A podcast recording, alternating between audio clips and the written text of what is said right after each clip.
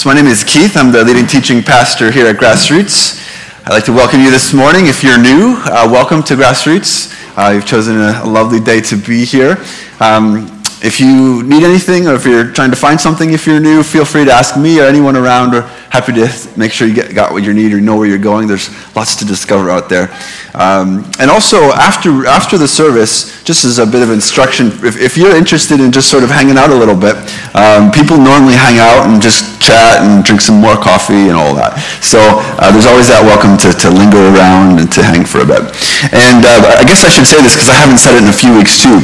Um, we're still in the midst of a bit of a transition between, we used to have like a five minute break where, they, where we, we're bringing the kids back and replenish coffee. And I said at the beginning, we're going to experiment this summer with uh, doing the service uh, with the social time kind of after the service and the kind of five minute break we'd, we'd go without it and see what would happen.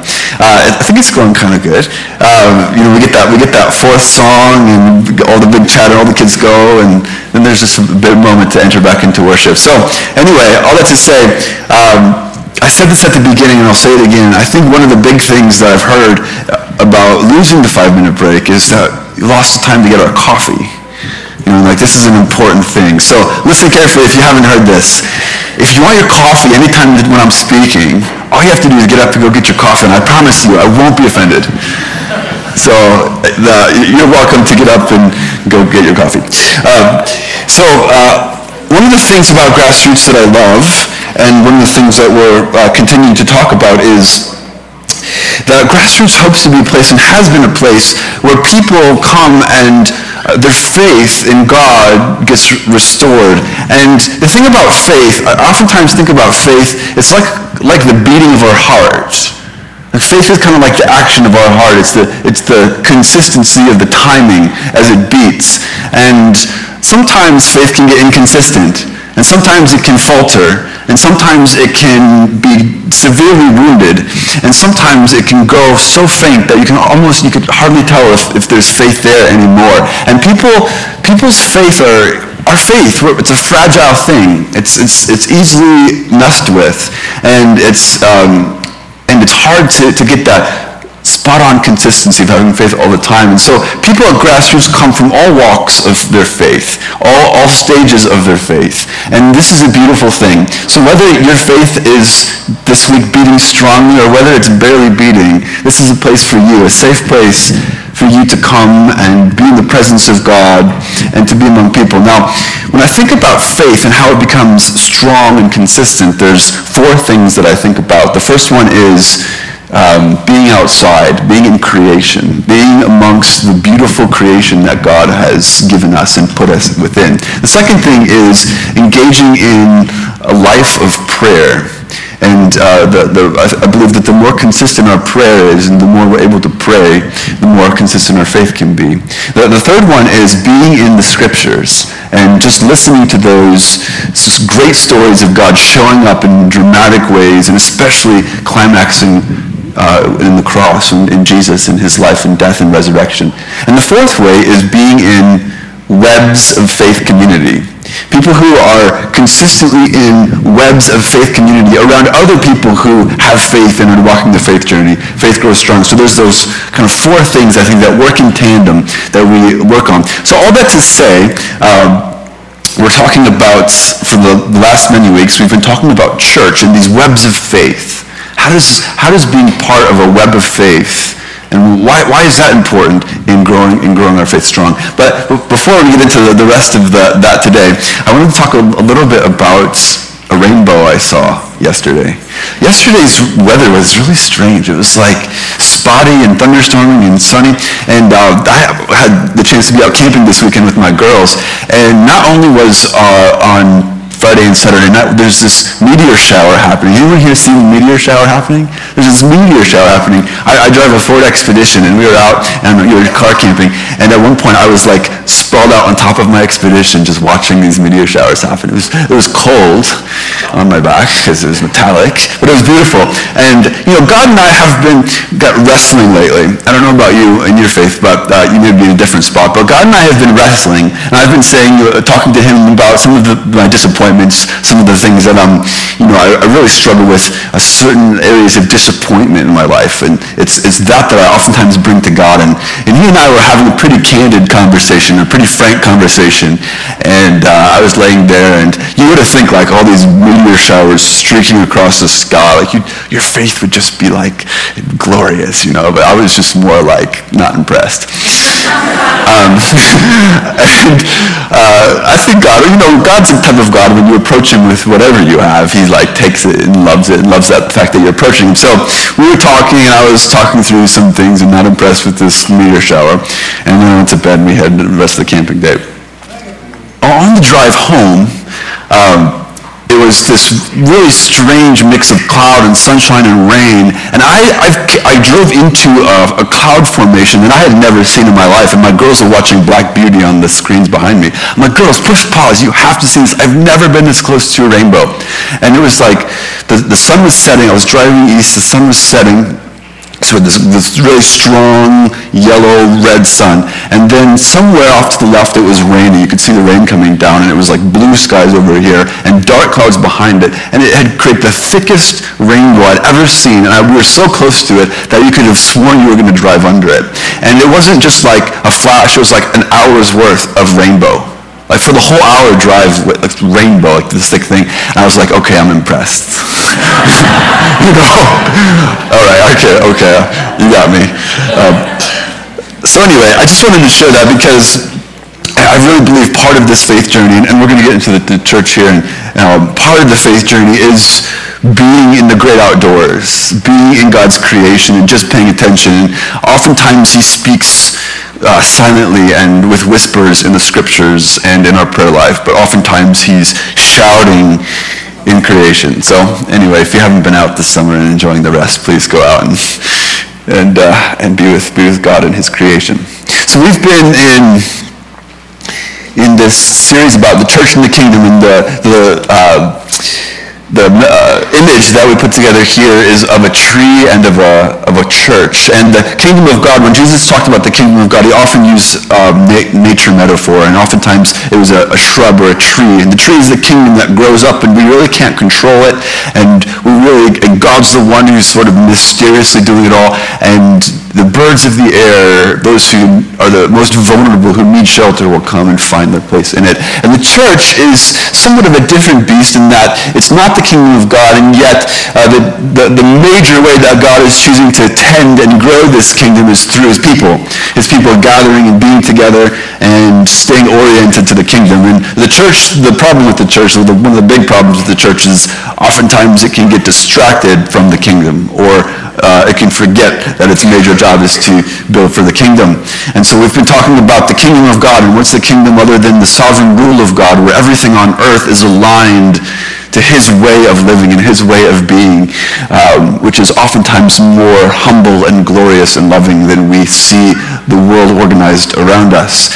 And then it comes to, um, you know, staying oriented to the kingdom. And I've talked last week about how preaching and healing are two main things that we keep ourselves busy with. We orient ourselves through preaching and healing in order to stay aligned to the kingdom of God. And um, this week we're going to continue on just a little bit. Next week, the next two weeks, the final two weeks of, of summer here, or at least the summer series, are going to be... Uh, talking about nitty gritties, like what do we do day by day as a church? How do we stay together and what kind of things do we get ourselves busy with so that we can stay oriented to the kingdom and yet, you know, avoid the fact of, avoid the potential of just being at church all the time.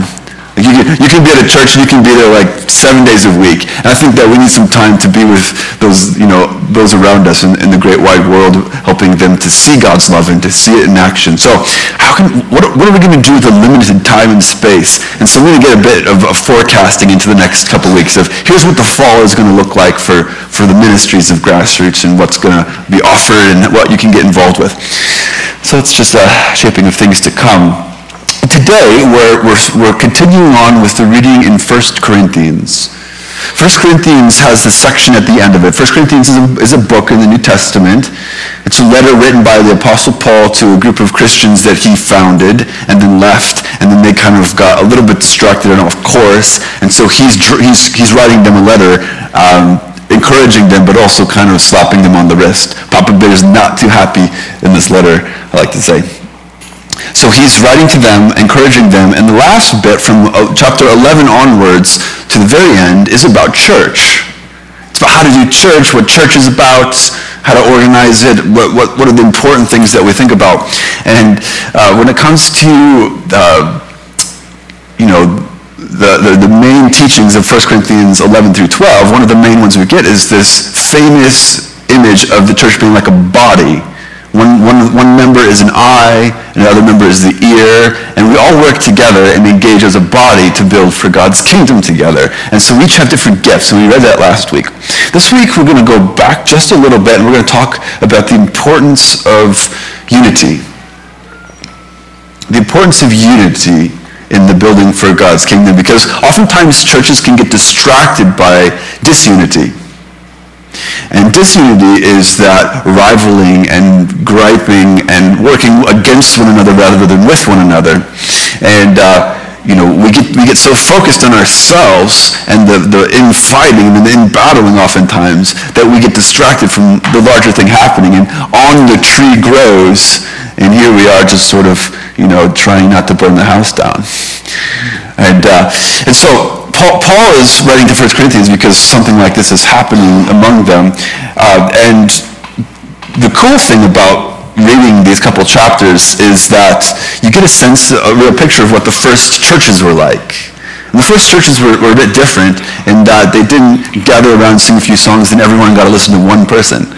The way the early church did it is that they may have sung some songs, some hymns, and then, you know, they, they would kind of all have a chance to have an open mic from God.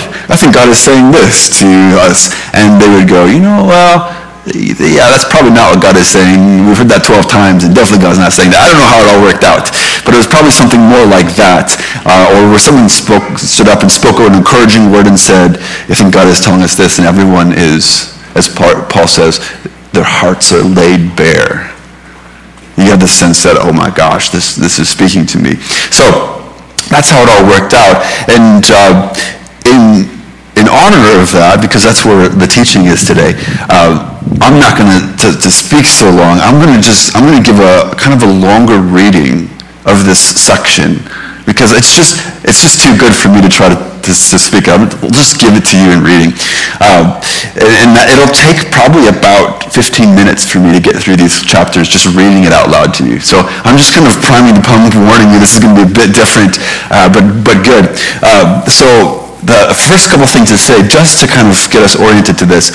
Um, another difference between their meeting and what we do now is we have the, the Eucharist here. We have the table of broken bread and juice to symbolize Jesus' broken body and the blood he shed for us as the greatest act of love ever known. Um, and, it, and, it's like a, a bunch of kind of allergen-free bread with some juice. And if you would have been in the early church, it would have been a potluck. It would have been a whole meal that you'd come to. And um, people would bring bread from their homes and, and, juice and wine and fruit and probably all sorts of yummy things that they have in the Mediterranean world. Olives, I don't know. Um, and so they'd bring it before church and set it out before the table here. And you know how we pass the baskets around? This is a 2,000-year-old tradition. We, we passed it around to put money in to support the ministries now, but they didn't do that then. They brought their food. That's like started the service, and they they they some actually someone had the food back, the potluck back there, and as the service was going on, they'd bring the potluck up, and that's that's where we get the passing of the baskets. Of what what have you brought to offer to the meal today? Bring it up. That's that's what's going on there. So just an interesting little tidbit. Uh, so we have we have this, and Paul will talk about this uh, in there. And he, he kind of talks about like um, at one point, if you don't perceive the body, you might go ill or die. it's really weird. It's like, oh, okay. Um, uh, but what he's what I think he's saying there is, um, and he, remember he's talking about church in this section.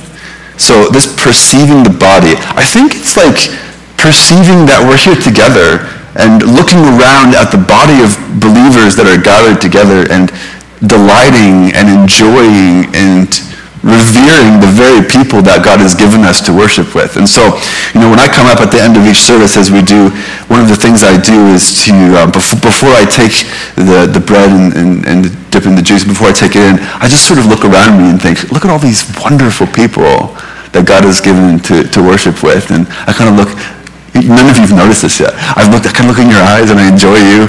And I perceive, I perceive the body of Christ because we're here together in all of our raggedness, dipping um, and taking in Christ every week. And so, anyway, there's a bit of, there's lots of weird stuff in here. I can't talk about all the weird stuff because it's an ancient foreign time, but I'm just trying to get a few. Um, so, prophecy. When Paul talks about prophecy, oftentimes we think of prophecy as like someone coming up to you and saying, in three days you'll win the lottery, here's the numbers. You know, it wasn't quite Prophecy is more of just an encouraging word from Scripture or from God that builds you up. So I come to you and I say, you know, um, Eve, she's not here. Eve, you know, uh, I know that you've been going through a lot, and I was reading the scripture the other day, and I think really God is telling you to, and then the message comes. And that's, that, I believe that's what prophecy was for Paul. So when he talks about prophecy, that's what he means. And tongues, speaking in tongues. Speaking in tongues, there's two types. One of them is just gibberish. You speak gibberish so that you can turn your mind off and just pray with your hearts. And that's a Christian practice. That's something that Paul encourages. Um, but he's like, don't do that when you gather together because it won't build anyone up. You'll just be kind of praying with your heart and not your mind. When you gather together, pray with your mind so that we can build each other up and it's clear. So anyways, prophecy and speaking of tongues. Now we're going to read the whole sweep here. It'll take 15, 20 minutes. Um, so I encourage you with the fact that these letters were written originally to be heard. We, we oftentimes take the Bible and we just read it and write in it, and that's great. Uh, but these were letters written to groups of people, and there wasn't a lot of writing, I mean, there wasn't a lot of materials in that time, so they'd write it on papyrus, and they'd send someone, and they'd send it, they'd be the reader, and Paul would send some of this, a servant, or a, a, a co-worker, like in, uh, in Romans, he has this friend named Phoebe, don't, we don't know who she is, other than the fact that after Paul wrote his probably most beautiful theological letter, he put in the hands of Phoebe and said, go to Rome and read this to the Romans before I get there so they know who I am, because he hadn't met them before. And so he puts the letter in the hand of Phoebe. Phoebe goes and Phoebe gathers everyone together and reads Romans like in one sitting. It takes four hours. Um, so I won't do that to you today. Uh, but um, so these things were meant to be listened to, meant to be heard. And oftentimes we, have been taught to read the Bible like, let's master it, let's remember all of it, let's, let's try to sort of get our, our minds around it. And I think that when the scriptures are read like this, scriptures are meant to be heard, and it's like a, a wave washing over you. So there's less of trying to, to grip onto it and master it, and more of a posture of just keep your heart open because God will speak through his scriptures. And he may speak through something and, and it might hit you, and you may, you may miss the rest of the letter. You may hear nothing else, but you'll just be thinking, wow, like my heart has been laid bare by this reading. So this is how this works, and to me, you know, it happens every time that God just takes one little thing and says, this is my word for you today. So I think that's enough. You think you're ready? so I'm going to do some reading here of 1 Corinthians. It's starting in chapter 11, verse 17, and we'll just read on. I'll have a few things to say afterwards, but for the most part, this will be it. What I have to talk about now isn't a matter for praise. When you meet together, you make things worse, not better. What I mean is this. To begin with, I hear that when you come together in the assembly, there are divisions among you. Well, I believe it, at least partly. There are bound to be groupings among you. That's how the genuine ones among you will stand out, I suppose. So when you gather together into one meeting, it isn't the Lord's Supper that you eat. Everyone brings their own food, and one person goes hungry while another one gets drunk. Haven't you got houses to eat and drink in? Or you, do despise God's assembly and shame those who have nothing? What shall I say to you? Shall I praise you? No. In this matter I shan't. This, you see, is what I received from the Lord and handed on to you. On the night when the Lord Jesus was betrayed, he took bread. gave thanks and broke it and said, This is my body, it's for you. Do this as a memorial of me. He did the same thing with the cup after supper and said, This cup is the new covenant in my blood. Whenever you drink it, do this as a memorial of me. For whenever you eat this bread and drink this cup, you are announcing the Lord's death until he comes. It follows from this that anyone who eats the bread or drinks the cup of the Lord in an unworthy manner will be guilty of the body and blood of the Lord. Everyone should test themselves. That's how you should eat the bread and drink the cup. You see, if you eat and drink without recognizing the body, you eat and drink judgment on yourself. That's why several of you are weak and sick and some have died. But if we learned how to judge ourselves, we would not incur judgment. But when we are judged by the Lord, we are punished, so that we won't be condemned along with the world. So, my brothers and sisters, when you come together to eat, treat one another as honored guests by waiting for each other. If anyone is hungry, they should eat at home so that you don't come together and find yourselves facing judgment. I will put the other matters in order when I come to see you. Now, about the things relating to the Spirit's work, my brothers and sisters, I don't want you to remain ignorant. You know that when you were still pagans, you were led off, carried away again and again after speechless idols. So I want to make it clear to you that nobody who is speaking by God's Spirit ever says, Jesus be cursed. And nobody can say Jesus is Lord except by the Holy Spirit. There are different types of spiritual gifts, but the same Spirit. There are different types of service, but the same Lord. And there are different types of activity, but it is the same God who operates all of them in everyone. The point of the Spirit being revealed in each one is so that all may benefit. One person is given a word of wisdom through the Spirit, another a word of knowledge by the same Spirit, another faith through the same Spirit, another gifts of healing by the one Spirit, another the working of mighty deeds, another prophecy, another the ability to distinguish spirits, another various kinds of languages, another the interpretation of languages. It is the one Spirit, the same one, who work, whose work produces all these things. And the Spirit gives different gifts to each one in accordance with the Spirit's own wishes. Let me explain just as the body is one and has many members, and all the members of the body, though they are many, are one body. So it is so also is the Messiah. For we all were baptized into one body by one spirit, whether Jews or Greeks, whether slaves or free, and we are, were all given one spirit to drink. For the body indeed is not one member, but many. If the foot were to say, because I'm not a hand, I'm not part of the body, that wouldn't make any sense, would it? And if, if the ear were to say, because I'm not an eye, I'm not part of the body, that wouldn't make any sense either. If the whole body were an eye, where would the hearing be? If the whole body were the sense of hearing, what would happen to the sense of smell? But as it is, God has organized the members, placing each one individually in the body according to his wishes. If all parts were one member, where would the body be? So the result is this. There are many members, but one body. The eye can't say to the hand, I don't need you. And again, the head can't say to the feet, I don't need you. No, the parts of the body which seem to be weaker are all the more necessary.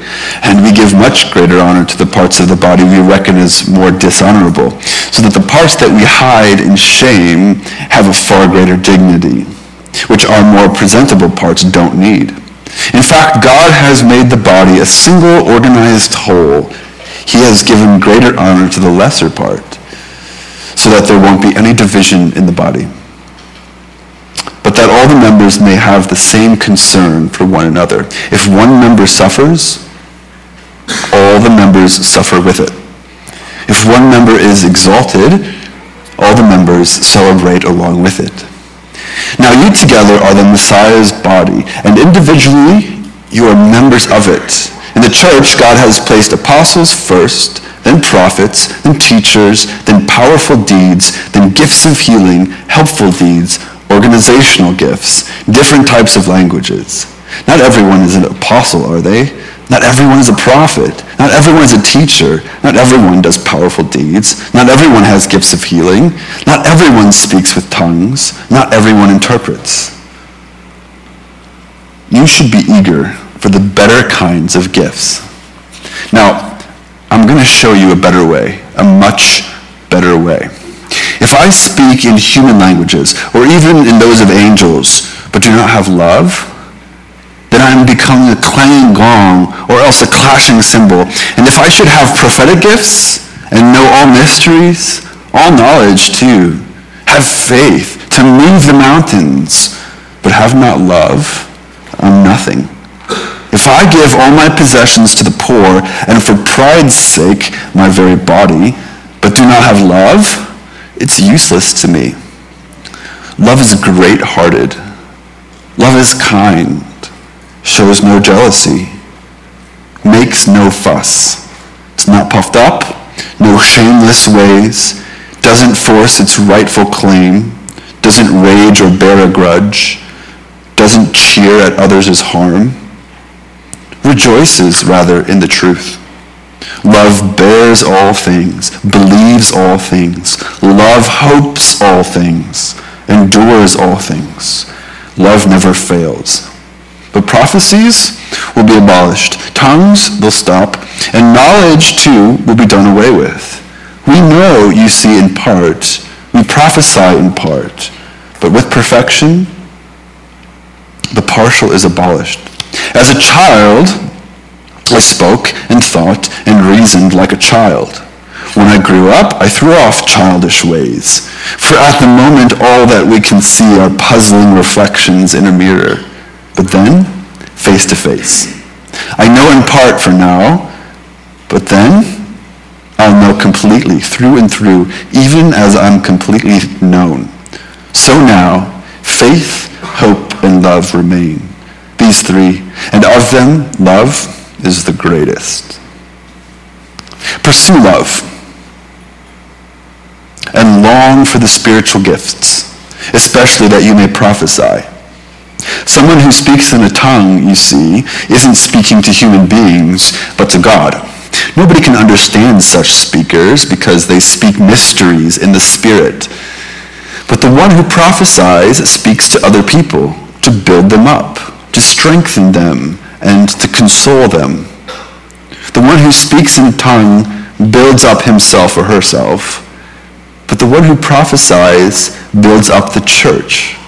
I would be delighted for all of you to speak in tongues, but I would be even more delighted to have you all prophesying.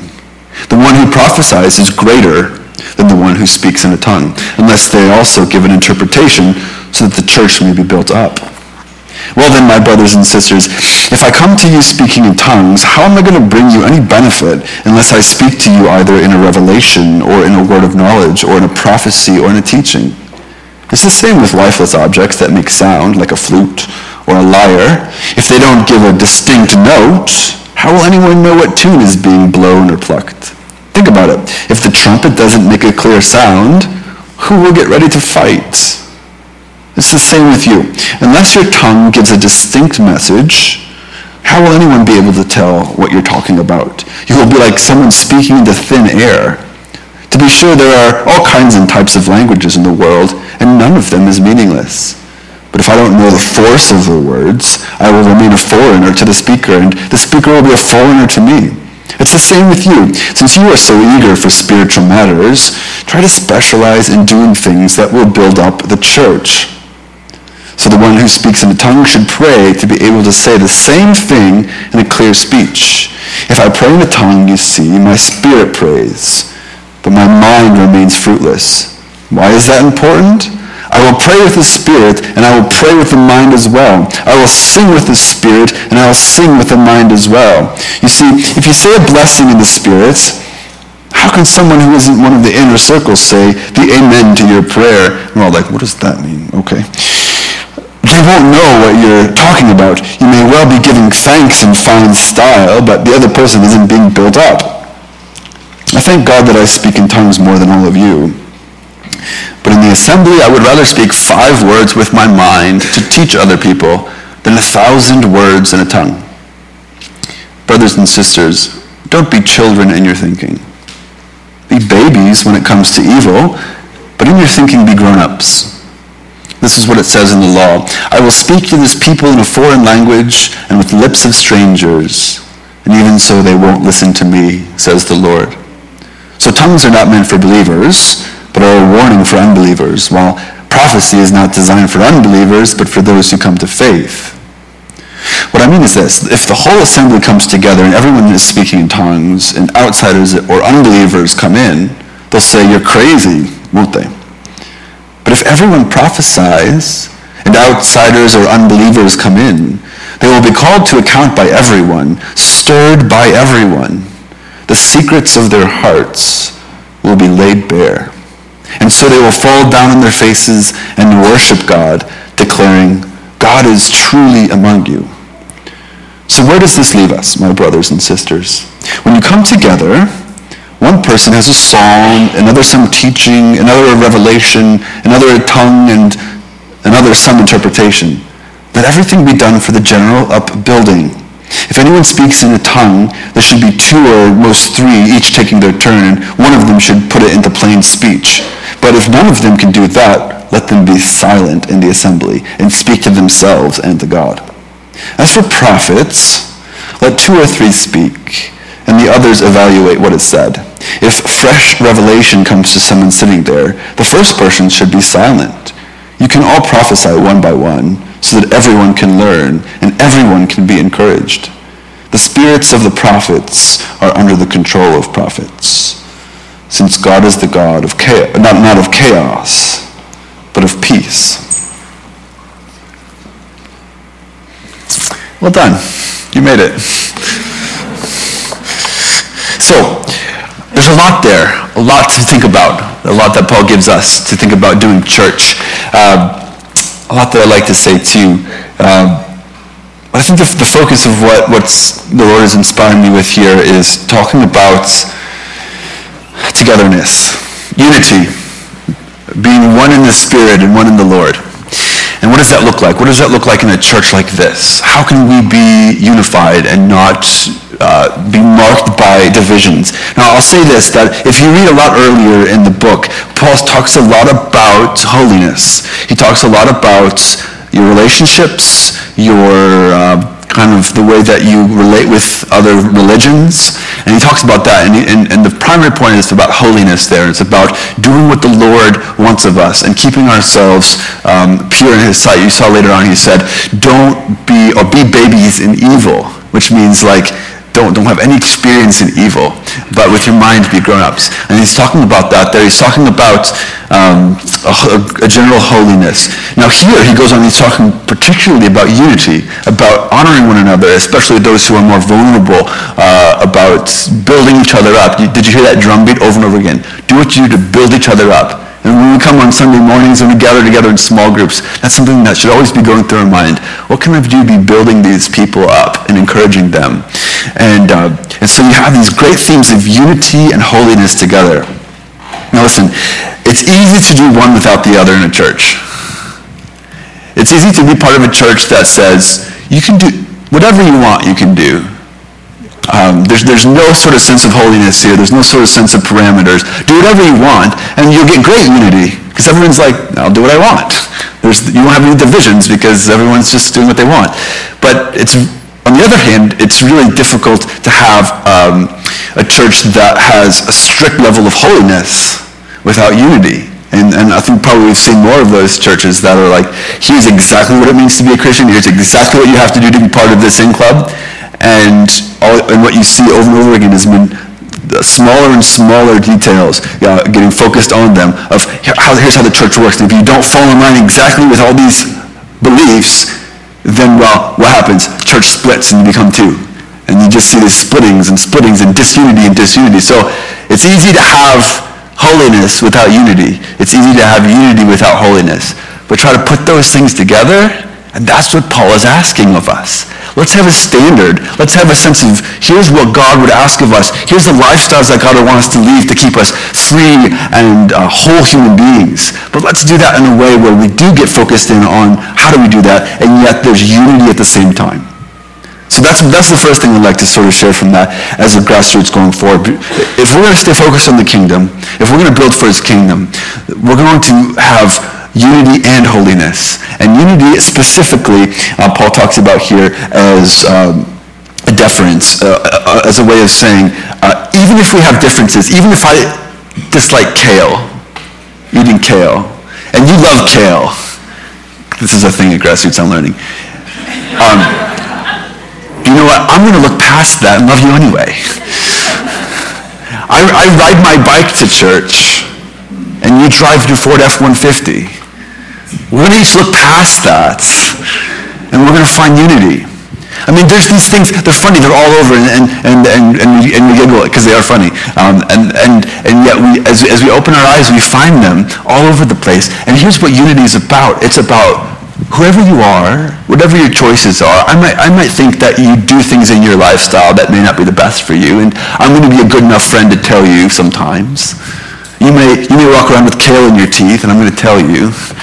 You know, like, I don't know, it's, you're going to be different than me, but yet, but yet I'm going to look past that, I'm going to see in your eyes a daughter of God.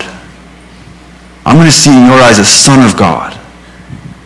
At the end of the day, I show reverence for you because you are a child of the Most High.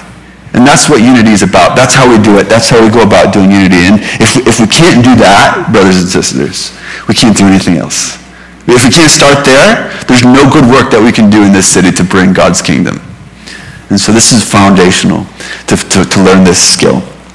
Togetherness, building one another up. I'm not sure what it is that the Lord spoke to you about in that reading.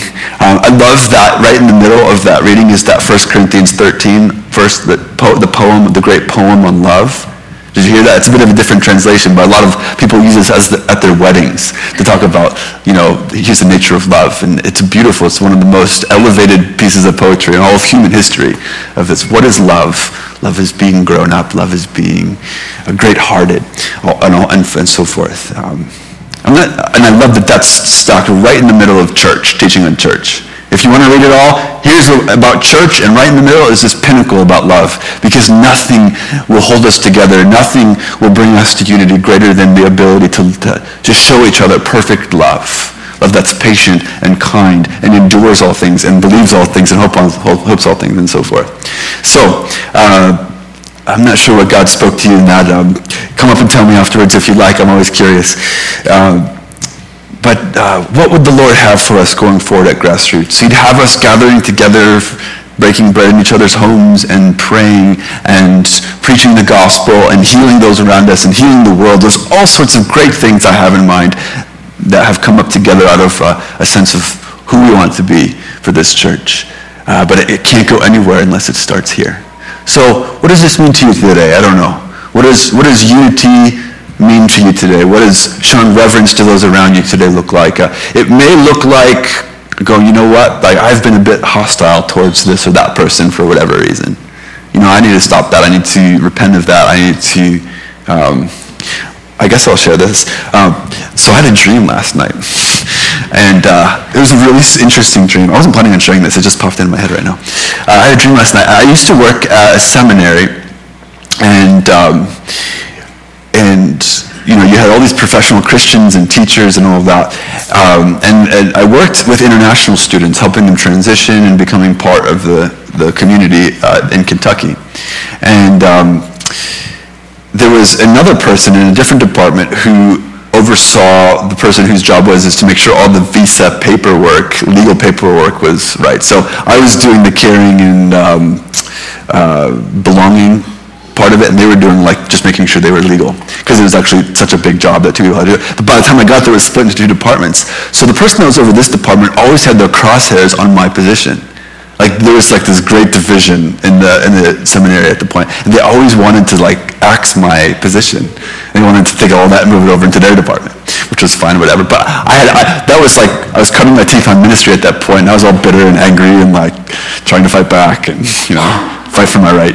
Um, I had this dream last night, and this person was in the dream, and this person now has um, has come down with like stage four cancer, and um, she's she's had multiple kind of heart pr- problems, and now is in a wheelchair for life. Like she's she's just not done well. And honestly, I've watched this unfold over social media, and I've like struggled. I'm like, okay, okay, this is like enemy number one, you know? And it was like, oh, my heart's breaking. And, and um, so I had this dream last night where, where she was asking me to be that, to work with her in that position. And we had this, this conversation where I was like, I'm sorry for all the, the evil things I've thought about you. This is a fellow, this is a wonderful Christian woman.